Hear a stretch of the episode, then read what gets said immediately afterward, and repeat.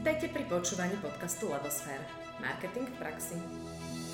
K čomu slúži marketingová stratégia a ako pomohla značke Donny the Label nám porozpráva jej zakladateľka a kreatívna riaditeľka Michaela Murajková. Ahoj Miška. Ahojte dievčatá. Vítame ťa v našom podcaste. Ďakujem. Miška, niekoľko rokov si pôsobila v personalistike a zrazu si sa ocitla vo svete módy. Aj keď musíme povedať, že to nebolo úplne zrazu, bolo to postupné dozrievanie, ktoré sa pred 1,5 rokom zhmotnilo v krásnej autorskej značke Donny the Label. Ako by si nám značku Donny the Label opísala a predstavila? No, tak ďakujem za otázku. Ahojte, dievčatá. To sa nedá úplne jednoslovne, pretože aktuálne je značka rok aj štvrt na trhu. A dá sa povedať, že stále sa ešte len vlastne formuje a stále ešte v nejakom procese kreovania. Takže dnes Donny the Label už nie je čisto tehotenská móda, tak ako ju poznali zákazničky prvé mesiace, ale móda, ktorá sa zaoberá pestrofarebnosťou všetkých cyklov žien, ktoré si viete predstaviť od predporodnej fáze, tehotenskej, dojčiacej, až máme kúsky pre ženy, ktoré ani nedojčia, ani nie sú tehotné. Skrátka, sú buď na materskej, na rodičovskej dovolenke, alebo skrátka úplne, že len sú. Takže pre všetky ženy aktuálne. Ako si vôbec prišla na to začať oblečenie pre ženy? Tak ja som odjak živa vlastne ešte v detstve chcela byť modnou návrhárkou. Vždy to skončilo vlastne iba pri rôznych kresbách. A tento sen som odložila pri štúdiu vysokej školy, kde som sa venovala psychológii. Kariéra tým pádom štandardne ako keby pokračovala v tej psychológii, ktorú som si tak akoby predzačala, a to sú ľudské zdroje, čiže tak nejak logicky to vyústilo pre tie ľudské zdroje, ale vedela som, že raz keď pôjdem na matersku, tak sa vrátim k tomu a bol taký môj sen rozbehnúť si značku s oblečením. Vtedy to bolo športové oblečenie, ale práve obdobie tehotenstva ma príjmelo k tomu, že som si uvedomila, že naozaj je veľká diera na trhu v oblečení pre tehotné ženy, ktoré napríklad, ako aj ja, musia fungovať v pracovnom živote v takom nejakom business smart oblečení. A tak natoľko ma to nadchlo, že som sa už počas tehotenstva začala venovať rôznym strihom a už v deň pôrodu som mala vlastne prvé skice nakreslené. Čiže je to taký tvoj sen od malička, ktorý sa tak postupne formuje, plní a náplňa. Čo vôbec znamená to Donny the Label? Cesta k tomu slovičku bola veľmi dlhá, takže to ani nebudem zbytočne zachádzať, ale Donny znamená v takej staršej angličtine, nie úplne v angličtine, ktorá sa dennodenne používa, ale angličania tomu rozumejú. Donny znamená od slovička donor, ktorý je vlastne darca, obdarovaná alebo obdarované.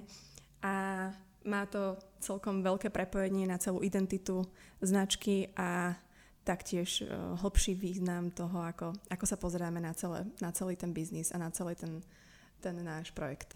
Takže tvoje, ako ich nazvem, tvoja cieľová skupina, teda tvoje zákazníčky, toto slovo som hľadala, sú obdarované? Áno, pôvodne bola tá vízia vlastne prepojená tak, že vychádza to z takej gréckej mytológie, že každá žena, ktorá môže mať dieťa, má ten dar, že môže mať dieťa a tým pádom je obdarovaná. A to bolo krásne prepojenie vlastne na tehotné ženy, ktoré boli naša prvotná cieľová skupina. Ale dnes sa na to pozeráme oveľa široko spektrálnejšie, lebo sú tam také dva smery. Jednak nás same zákazničky priviedli ku takým častiam kolekcie, ktoré už nie sú pre tehotné len čisto ženy. A jednak sa na to pozerám aj ja cez prízmu svojho vlastného života, že ako prechádzam ja rôznymi fázami od tehotnej cez dojčiacu matku až po matku, ktorá už ani nedojčí, ani nie je tehotná, tak prirodzene ma to ťaha vlastne tou mojou predstavivosťou k tvorbe kúskov, ktoré reflektujú ten môj aktuálny život. Takže dnes sa na to pozerám tak, že dovoliť si obdarovať sa kúskom, ktorý je zo slow fashion alebo z tej lokálnej tvorby, nie je pre každého samozrejmosťou. Ja si to uvedomujem, že aj ako ten celý koncept a ceny nie sú nastavené tak, že sú úplne ľahko dostupné na bežnej báze pre každého, ale pozeráme sa na to tak, že každá žena v tej fáze svojho života má právo sa obdarovať a byť proste za tú peknú. To je veľmi pekne povedané. Ono vyzerá, že prechádza celá tá značka aj koncept nejakým svojim vývojom. Asi sa vyvíja aj spolu s tebou a spolu s tvojimi zákazničkami.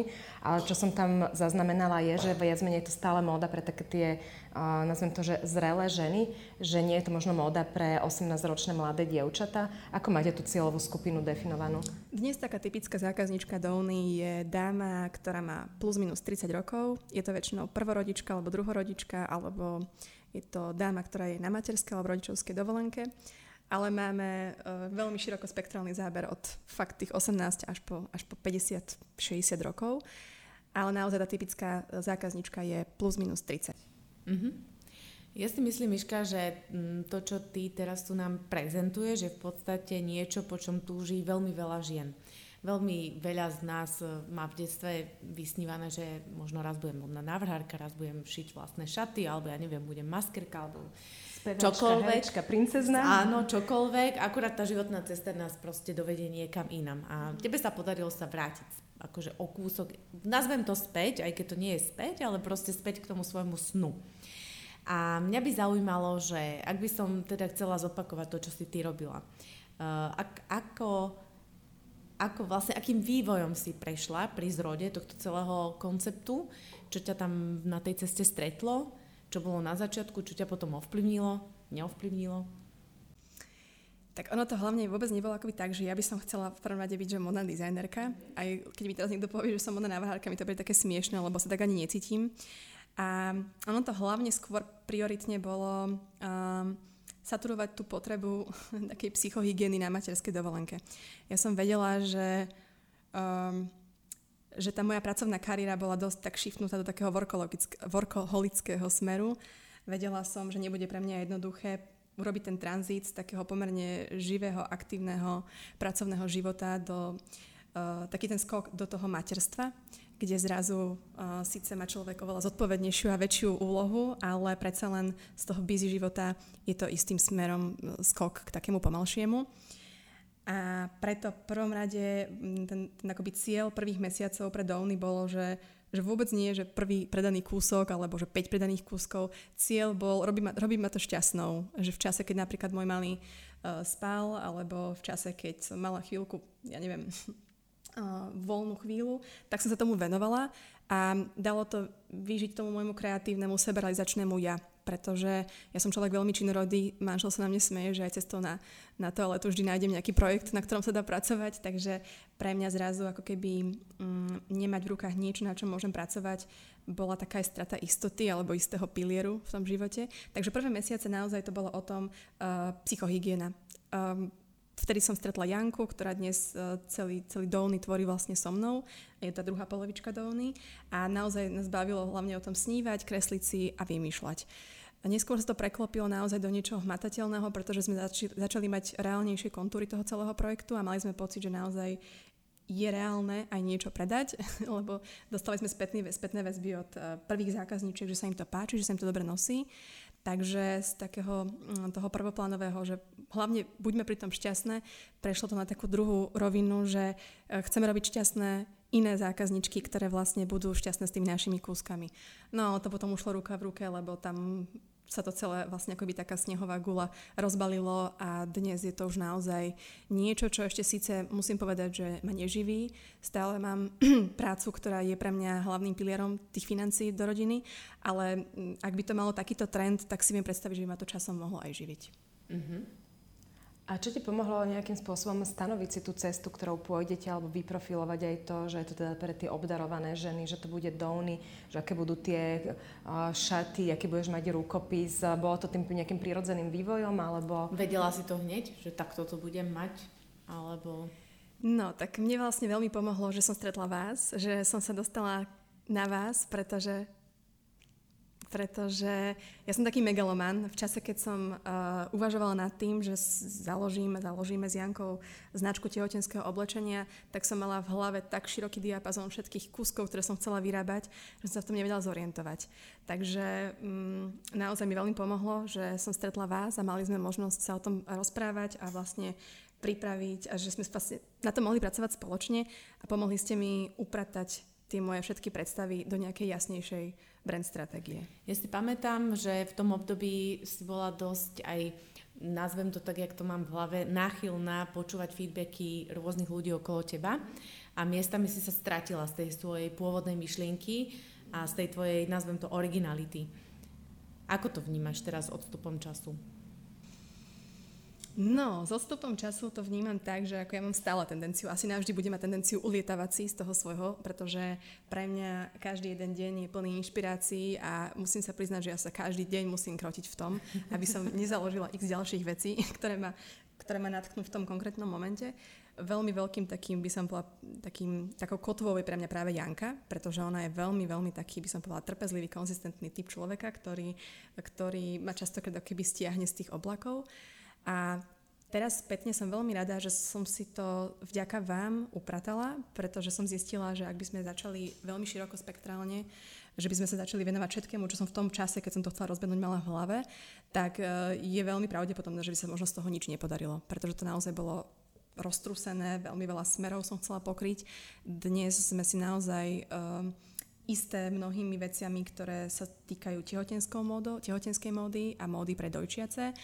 A v podstate keby vstupovanie na ktorúkoľvek novú inú dimenziu toho oblečenia je pre nás stále pokus, omyl a experiment. Mm-hmm. Čiže veľmi s opatrnosťou do tohto sektoru vstupujeme a ani sa vôbec ešte stále necítime ako značka ženskej kolekcie. Skôr naozaj sa chceme aj dlhodobo profilovať ako oblečenie, ktoré primárne má slúžiť ženám počas tehotenstva, dojčenia a po týchto obdobiach.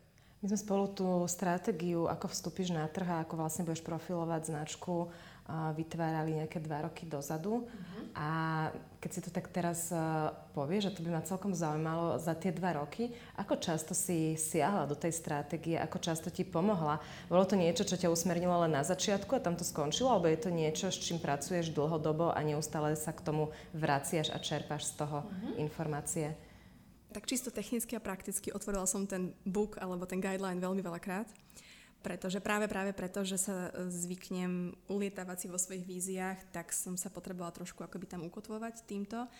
A veľmi doteraz z toho čerpám, pretože mne to prišlo, že to, čo ste nám pripravili, naozaj nebolo niečo veľmi striktné a rigorózne, ktorého sa musíme držať, že naozaj tam stále vždy, keď na toho pozriem v inom životnom období, vždy do toho vidím trošku niečo iné, viem z toho keby načerpať a odpichnúť sa.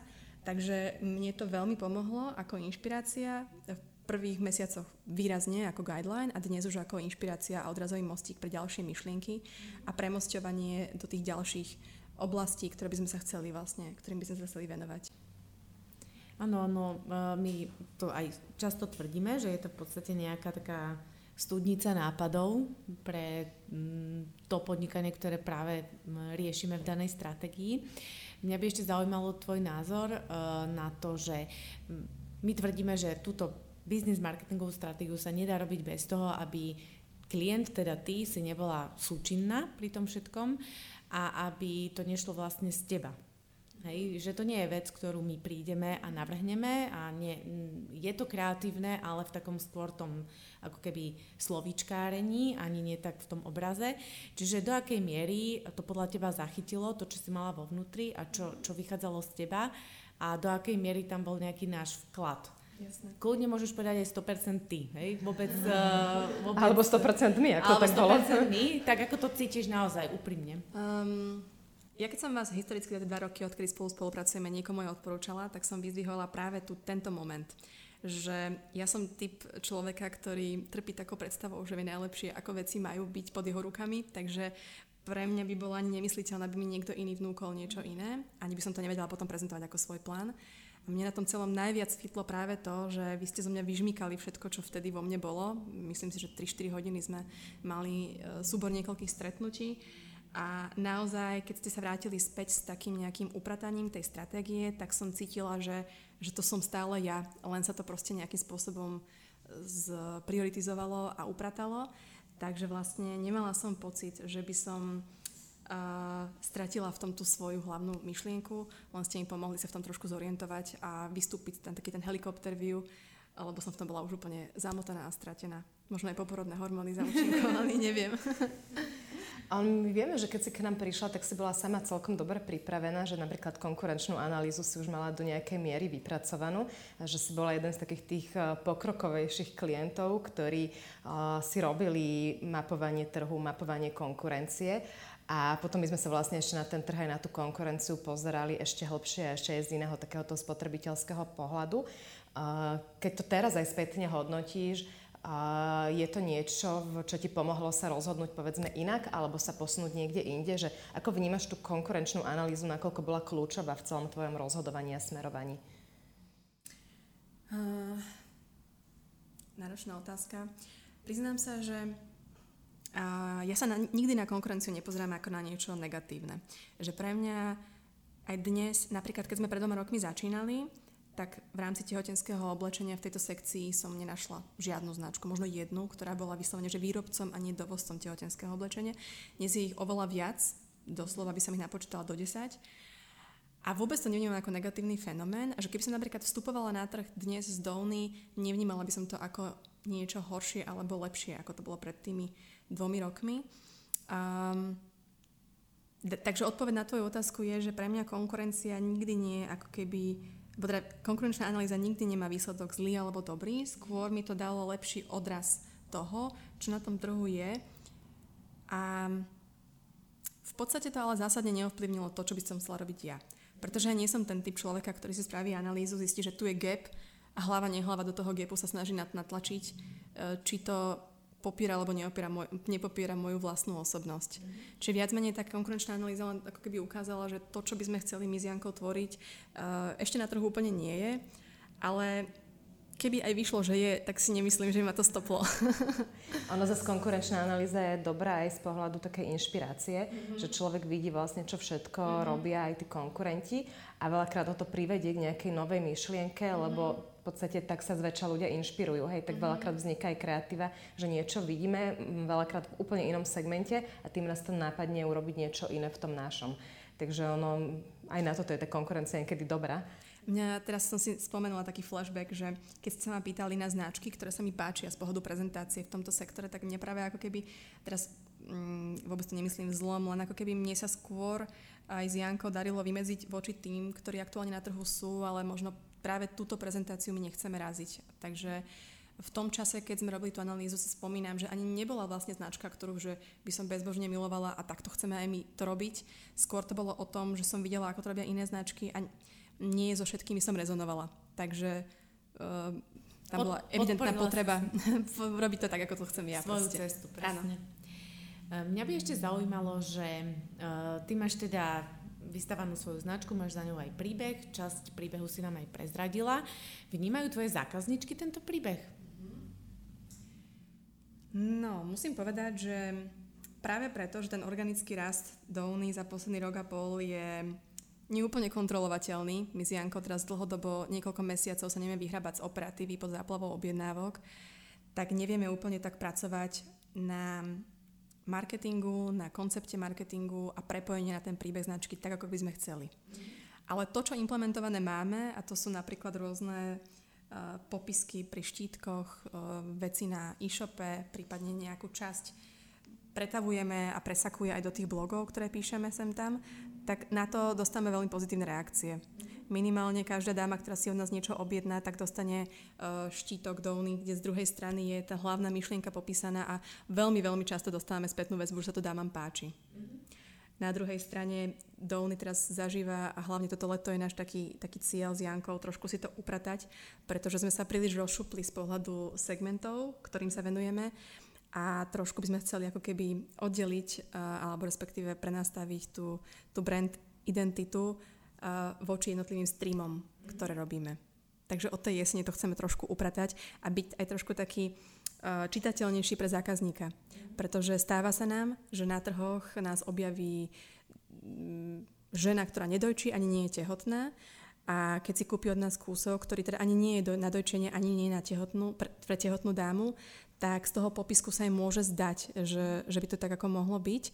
a začne sa ubezpečovať, ale to nie je tehotenský, že? To nie je nadojčenie. Hovorím, že nie, toto je netehotenský, nedojčiaci. Čiže ako vidím, že napríklad ženy, ktoré nespadajú do kategórie dojčiaca matka alebo tehotná, ani nechcú do toho úplne spadať, ani nechcú mať na to oblečenie, ktoré je dedikované pre tie oblasti. Takže chceme sa trošku viac pre toho zákazníka stať čitateľným a urobiť možno aj 2-3 streamy v rámci značky. No v podstate to, čo sa deje na trhu, je skúška správnosti, pretože keď značka bola vystavaná pre tehotné, alebo teda maximálne dojčiace, tak je fajn, že vlastne tie netehotné reagujú ako reagujú. Znamená, že bola vystavaná dobre. Presne tak, áno, tak to beriem. O tom to je. A keď sa chceš teda posunúť, tak musíš posunúť aj celú tú značku a na to sú zase rôzne prístupy, ako sa to dá. Ja mám ešte otázku, ty si už tu načala, že čo všetko v marketingu robíš, hej? Že hovorila si o výstavách, hovorila si o tom, že máš nejaké výsačky a tak ďalej. Vieš nám ešte o tom povedať viac? Asi na úvod patrí povedať jedna veta, že určite nevyužívame všetko, čo by sa dalo využívať, čo by sme chceli využívať a to je ten nedostatok času. Čiže dnes základným pilierom nášho marketingu sú, či chceme, či nechceme, sociálne siete, ktorého častokrát si uvedomujem aj s Jankou, že sme nich trošku otrokom. Na druhej strane sme im aj vďačné, pretože vďaka ním nás poznávajú nové zákazničky a ten trh sa dnes cez tie sociálne siete naozaj oveľa lepšie ohmatáva. A na druhej strane veľmi príjemnou záležitosťou sú trhy, na ktoré sme pred rokom začali chodiť a dnes už sme si celkom vyštrngali, že ktoré majú a ktoré nemajú pre nás zmysel.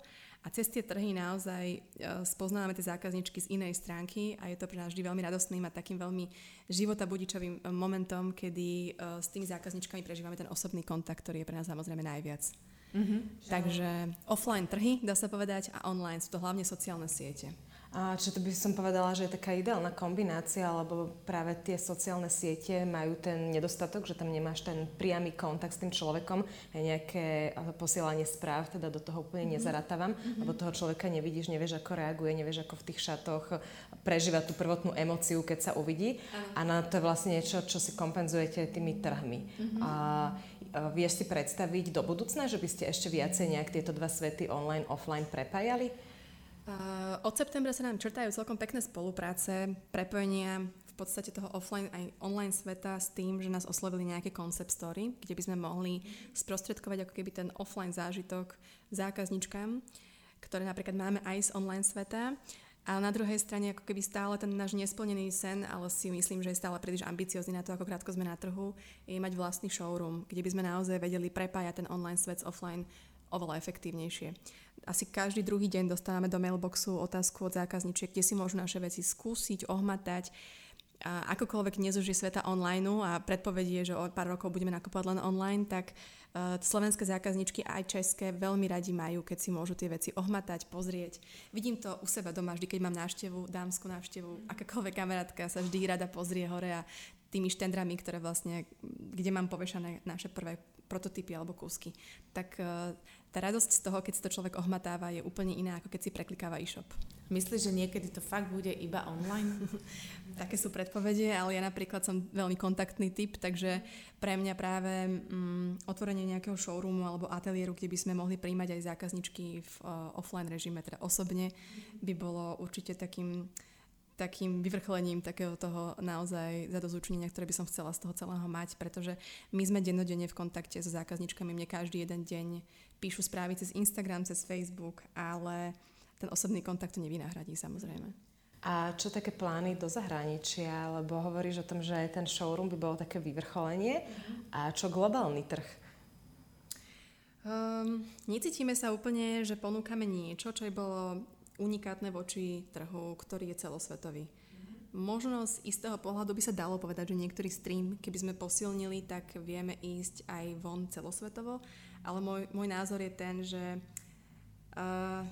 toto nemá ako keby byť primárne o raste a financiách, toto má byť o tom, aby sme boli my šťastné a zákazničky šťastné.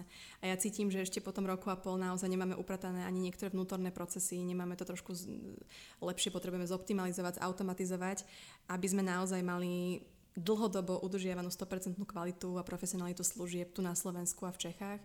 Až potom by som sa cítila možno pripravená na to expandovať, ale dnes naozaj skôr riešime ešte operatívu v súvislosti s výrobou.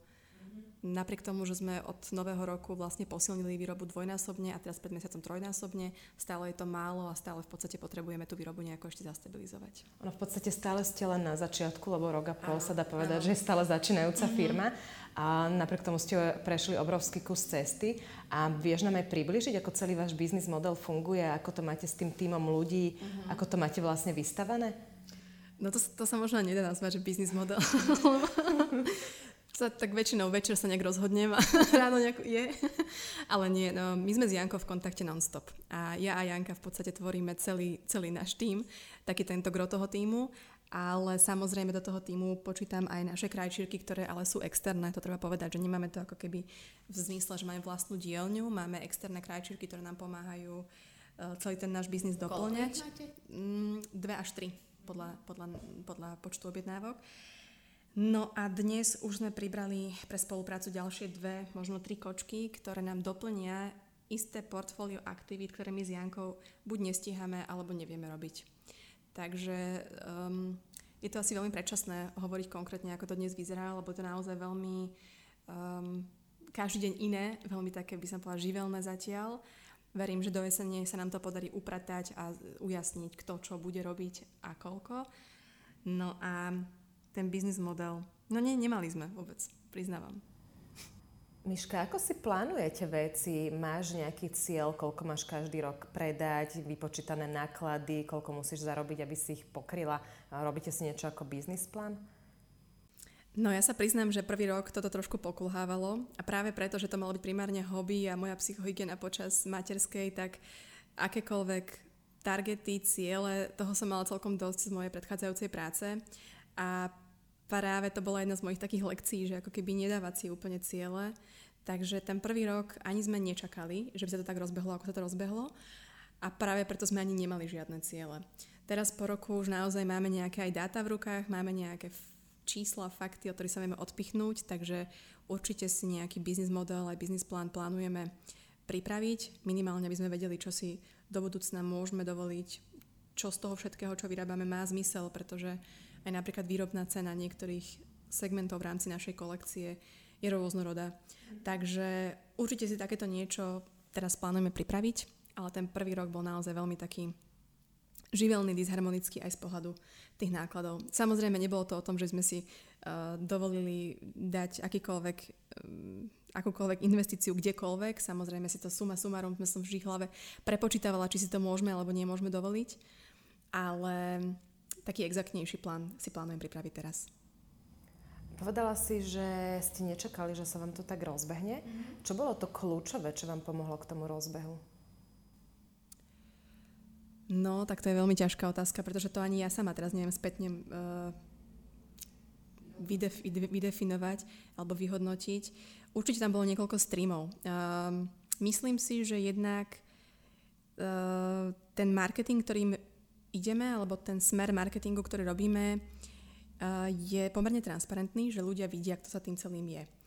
A mne toto bolo na začiatku veľmi také nejasné a neurčité. Ja som nevedela, či chceme úplne až takto ukazovať, že za tým je nejaká Miška, nejaká Janka, ale dnes sa to ukázalo, že naozaj tie zákazničky sa na to pozerajú úplne inak, ako keď vidia, že tam je Miška a Janka, ako keď tam za tým nie je jasné, či je tým nejakých 10 profesionálov a 4 modných dizajnerov.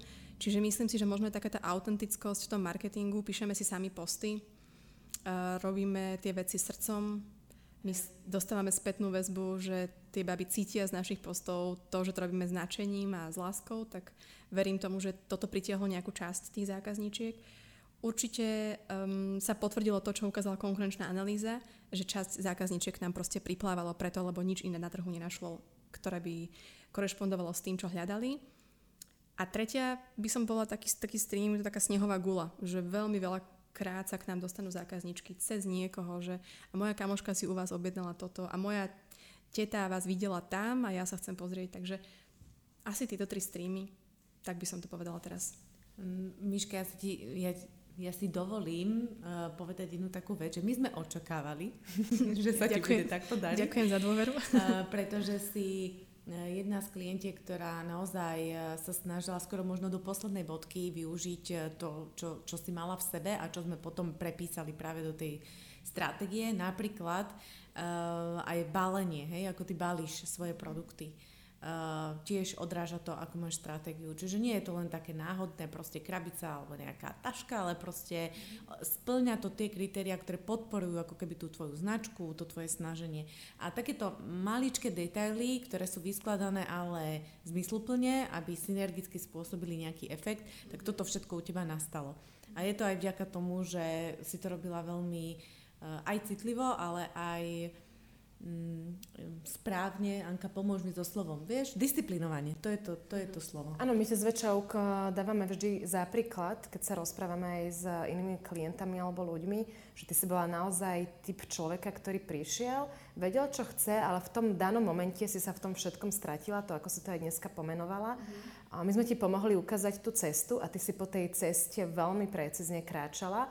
A ja sama, keď som si od teba objednala šaty, tak ja som doma v podstate, to tak poviem, výskala od radosti, lebo ja som si zrazu spomenula na to všetko, čo sme ti hovorili, ako to máš spraviť, a ono sa to všetko vlastne v tom jednom balení odzrkadlilo a bol to pre mňa taký ten zážitok. Že keď by som aj zabudla na to, že sme tu s tebou už 2 roky dozadu niečo tvorili, tak si schopná tým, ako k tomu pristupuješ, vytvoriť tú emóciu a vybudovať si ten vzťah s tými zákazníkmi. A ten vzťah v podstate, to je, keď sa hovorí o značke, je to najdôležitejšie, čo by značka mala robiť, budovať si vzťah so svojimi zákazníkmi, a týmito malými dielčími krokmi všetko veľmi pekne, kúsok po kúsku si buduješ, staviaš a vlastne tvoríš. A myslím, že pre nás s Naďou bol jeden taký nádherný moment, keď si nám poslala, ja neviem, koľko to je dozadu, niekedy v zime, odfotené spätné väzby, ktoré dostávaš od svojich zákazníčok, s tým, že babi, pozrite, že presne čo ste na začiatku mi pomohli zadefinovať, ako by mali značku Donny the Label zákazníčky vnímať, tak oni mi to teraz píšu do správ a naozaj ju tak vnímajú. A podľa mňa to sa stalo naozaj len vďaka tomu, že si takto disciplinovanie plnila všetko, čo sme ti odporúčili a čo v podstate ale vyšlo v tom prapočiatku z teba, čiže neboli to nejaké naše výmysly. No a toto je taká dlhšia naša vsúka, ale bolo nám to potrebné povedať a v podstate takýto rozhovor, kedy naozaj konkrétne riešime, čo sa udialo a čo sme s tebou robili, myslím, že sme zatiaľ ešte ani nemali, takže je to také celkom pekné, aj taká spätná väzba pre nás, že vlastne po tých 2 rokoch, že kde si sa posunula, a máš pocit, že keby pred tými 2 rokmi sme tú stratégiu nerobili, bola by si dneska niekde inde, alebo bola by si tam, kde si? No, v prvom rade ďakujem za to, čo ste povedali, veľmi si to vážim. Určite by som nebola úplne tu, kde som dnes, a ešte možno to som mala takú potrebu dopovedať, že ja by som ešte nenazývala, že sme s Jankou vybudovali nejakú úspešnú značku, alebo že sme reálne úspešné, lebo naozaj sme rok aj štvrt na trhu, je to strašne máličko. A aj to balenie, že ja viem, že dnes už je celkom štandardom proste baliť pekne tie objednávky. Ale málo kto ho tak prevonia, napríklad. Tak tá voňavka, to je special, to áno. To sa nás veľa zákazníček pýtajú, že čo to je, ale neprezradíme. Ja som mala ten pocit, že nemusím tie šaty dať prať. Že vždy, keď mi dojde oblečenie, to je prvé, že idú do pračky, teraz som mala pocit, že ani ho nechcem dať oprať, lebo to stratí tú peknú vôňu. No, tak to sa teším. To bolo cieľom. Áno, ešte ak zareagujem na prvú časť toho, čo si hovorila, tak pre nás je veľmi dôležité byť konzistentný voči tomu zákazníkovi. Že my sme v istom momente napríklad videli, že bol obrovský dopyt na jeseň po niektorých našich basic kúskoch alebo farebných verziách. A my sme v tom čase od dodávateľa nevedeli získať proste ten bambus, s ktorým pracujeme, ani modál v iných farbách ako siva a čierna. Veľmi ťažko sa nám to, a s ťažkým srdcom sa nám to zákazníkom vysvetľovalo, ale hold, nešlo to. A bola možnosť vtedy svičnúť na bavlnu, ktorá je kvalitatívne úplne inde ako bambus a modál. Cenovo by sme si veľmi polepšili, pretože buď by sme mohli klesnúť s cenami, alebo by sme mali oveľa vyššie marže.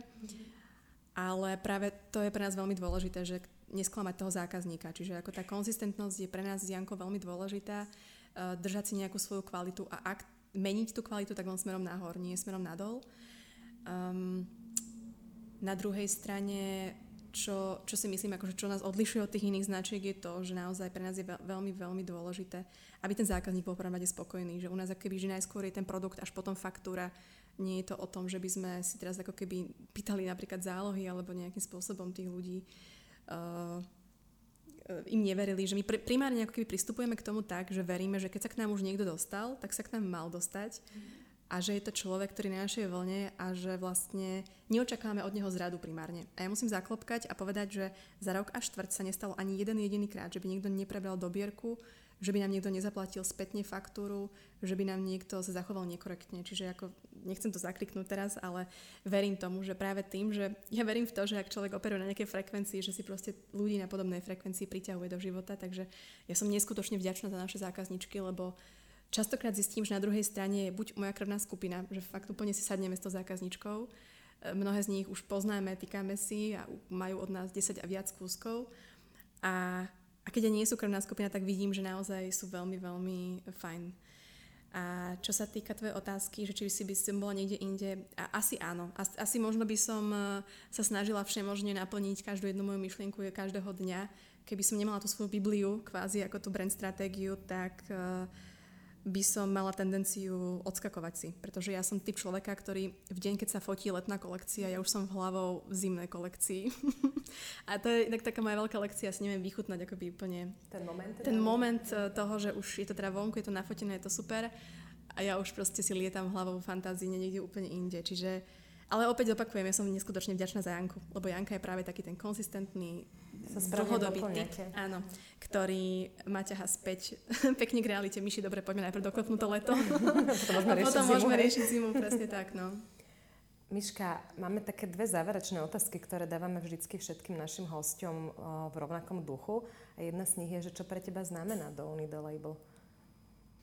No, pre mňa Donny the Label je aktuálne jeden z mojich pilierov života, pretože Donny nie je akože len môj projekt, ale ja neustále v Donny nachádzam, dá sa povedať, zmysel svojho života, pretože sa v ňom neuveriteľne kreatívne vyžívam a realizujem.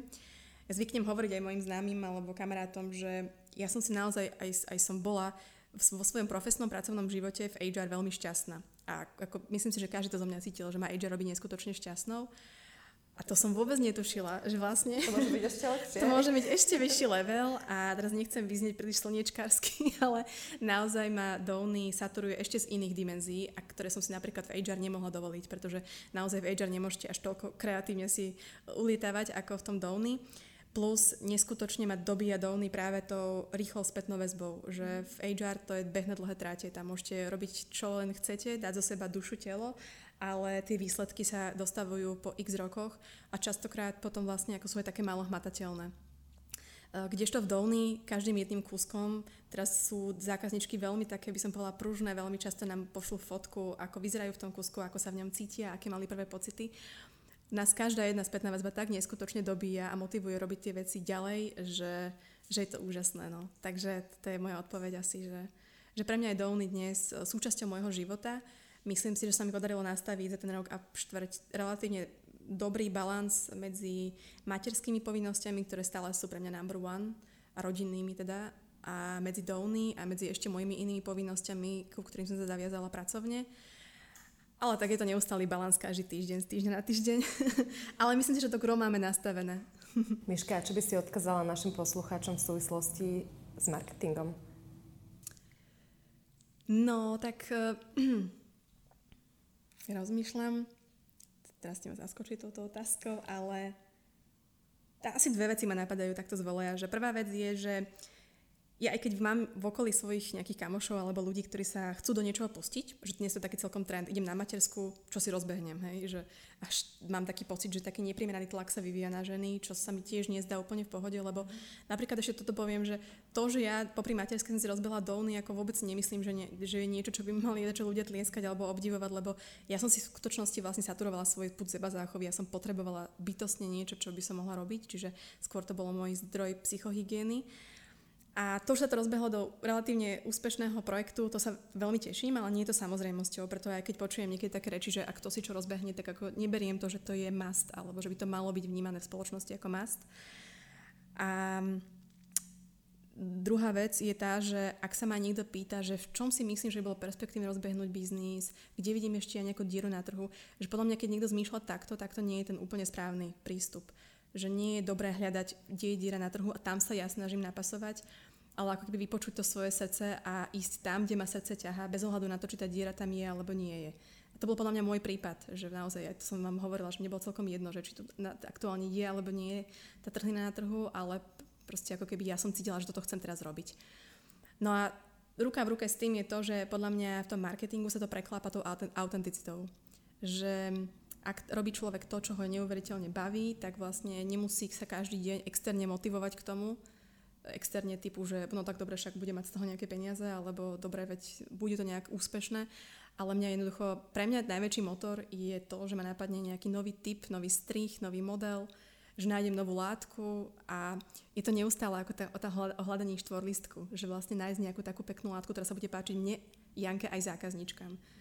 A tým pádom mne to dáva taký adrenalín do života, že, že ma to absolútne náplňa. Čiže pre mňa v tom marketingu je asi najdôležitejšia autenticita a sama vidím ako potenciálny zákazník iných značiek, že aj ja mám tendenciu inklinovať k značkám, ktoré sú autentické a transparentné. Že vidím, kto je za nimi a vidím tú energiu, ktorú do toho dáva. Miška, ďakujeme za príjemný rozhovor. Nech sa ti ďalej darí a naďalej šiješ také krásne kúsky a obdarovávaš nás ženy. Želáme teda veľa úspechov. Ďakujem veľmi pekne.